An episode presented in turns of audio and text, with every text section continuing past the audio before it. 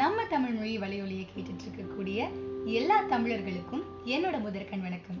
இது நம்ம தமிழ் மொழி சேனலோட இரண்டாவது கண்டென்ட் எபிசோட் இந்த முறை நம்ம தமிழர்களோட பாரம்பரியமான விருந்தோம்பல் முறைகளை பற்றியும் தமிழர்கள் விருந்தினர்களை எப்படி போற்றினாங்க அப்படிங்கறத பத்தியும் பார்க்கலாம்.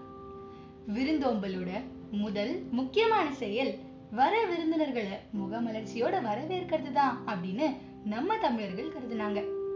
இன்னைக்கு விருந்தினர்கள் அப்படின்னு சொன்னாலே நமக்கு ஞாபகம் வருது உறவினர்கள் தான். ஆனால் உண்மையாகவே அந்த காலத்துல புதியவர்கள் இல்லைன்னா முன்பின் அறியாதவர்களை தான் விருந்தினர்கள் அப்படின்னு சொன்னாங்க. இதைத்தான் தொல்காப்பியர் விருந்தே புதுமை அப்படின்னு சொல்லியிருக்கார். விருந்தினர்களை முகமலர்ச்சியோட வரவேற்கிறத பத்தி திருவள்ளுவர் அழகா மூன்றே சீர்கள்ல சொல்லியிருக்கார். அதாவது மோப்ப குழையும் அனிச்சம் அனிச்சம் பூ முகர்ந்து பார்த்தாலே வாடிரும். இத நம்மளோட சிறு முகமாற்றம் கூட விருந்தினர்களுடைய முகம் மாறுவதற்கு காரணம் ஆயிடும் அப்படிங்கிறதுக்கு உவமைப்படுத்தியிருக்கார் அதே போல விருந்தோம்பலோட இரண்டாவது முக்கியமான செயல் வந்த விருந்தினருக்கு உணவளிக்கிறது தான் அந்த காலத்துல தமிழர்கள் அவங்களோட வீட்டுக்கு வரும் விருந்தினர்களை நல்லா உபசரிச்சாங்க. இன்னும் சொல்ல போனா இரவு நேரத்துல விருந்தினர்கள் வந்தா கூட அவங்கள முகம் சுளிக்காம வாயில் வரைக்கும் சென்று மகிழ்ச்சியோட வரவேற்பாங்களாம். அது மட்டுமா? அவங்கள உட்கார வச்சு உணவும் பரிமாறுவாங்க.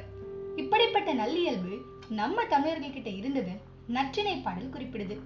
அல்லில் ஆயினும் விருந்துவரின் நுவக்கம் அப்படிங்கிற செய்யுள்ள இத பத்தி சொல்லியிருக்காங்க. இதை விட ஒரு முக்கியமான விஷயம் என்னன்னா தமிழர்கள் அவங்களுடைய வறுமையிலையும் விருந்தோம்பல மறக்காம இருந்தாங்க.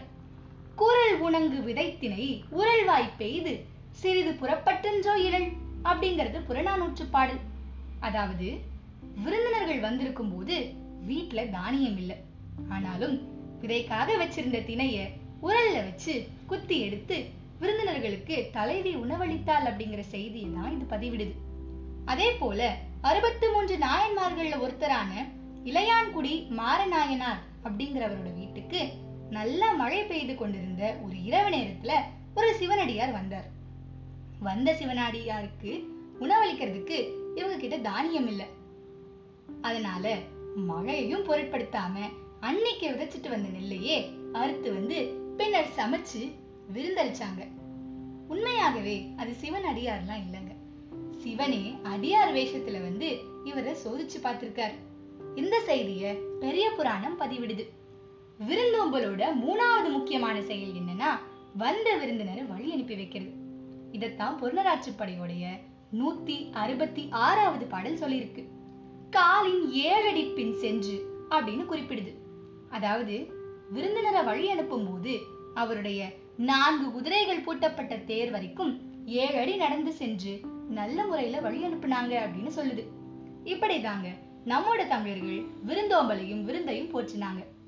இன்னைக்கு விருந்தோம்பல் நண்பர்கள் மற்றும் உறவினர்களோடையே நின்னுடுச்சு. ஆனாலும் சில கிராம பகுதிகள்ல புதியவர்களுக்கு விருந்தளிக்கிறத இன்னுமே பார்க்க முடியுது. இதோட இந்த எபிசோட் முடியுது. அடுத்த எபிசோட்ல இன்னொரு செய்தியை பத்தி பார்க்கலாம். தொடர்ந்து நம்ம தமிழ் மொழி சேனலுக்கு ஆதரவு கொடுங்க. வாங்க நமக்கு தமிழ் மீது இருக்கக்கூடிய பச்சையும் அறிவையும் இன்னும் வளர்த்துப்போம். நன்றி வணக்கம்.